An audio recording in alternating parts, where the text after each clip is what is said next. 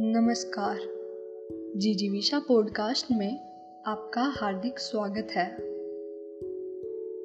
मन को संतुलित रखने के कुछ प्रैक्टिकल टिप्स आइए जानते हैं नेपोलियन हिल के द्वारा।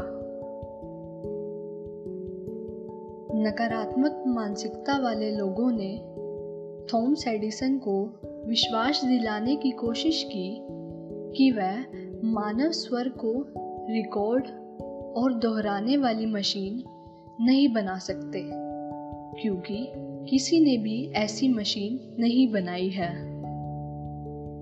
एडिसन ने उनकी बात पर यकीन नहीं किया। वे जानते थे कि मस्तिष्क जो सोच सकता है और उस पर विश्वास कर सकता है, उसे उत्पन्न भी कर सकता है।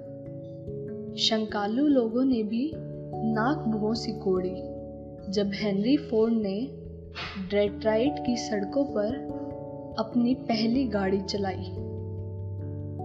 कुछ ने कहा कि यह कभी व्यवहारिक नहीं बन पाएगी।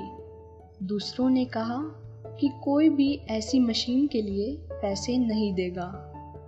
फोर्ड का ज़िक्र बार बार इसलिए किया जा रहा है क्योंकि वह इस बात का आश्चर्यजनक उदाहरण है कि जब इंसान का अपना खुद का मन होता है और उसमें इसका नियंत्रण करने की इच्छा होती है तो वह कितना कुछ हासिल कर सकता है। मानसिक नियंत्रण, आत्म अनुशासन और आदत का परिणाम है।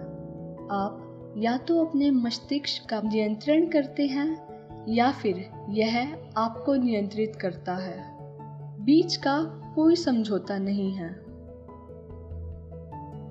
मस्तिष्क को नियंत्रित करने का सबसे अच्छा तरीका यह है कि एक निश्चित उद्देश्य और उसे हासिल करने की एक निश्चित योजना से इसे व्यस्त रखने की आदत डालें।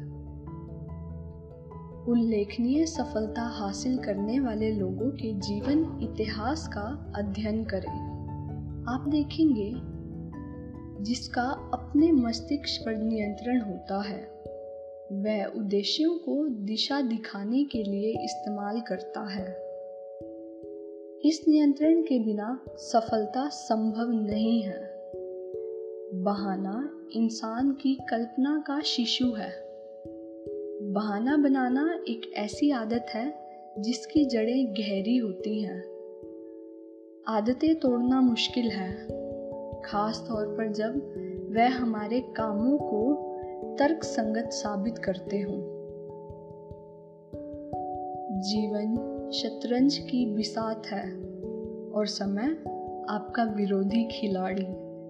अगर आप चलने से पहले झिझकते या तेज़ी से नहीं चलते हैं तो समय आपको मोहरों की बिसात से हटा देगा। इसलिए अपने निर्णयों के प्रति दृढ़ रहें। धन्यवाद।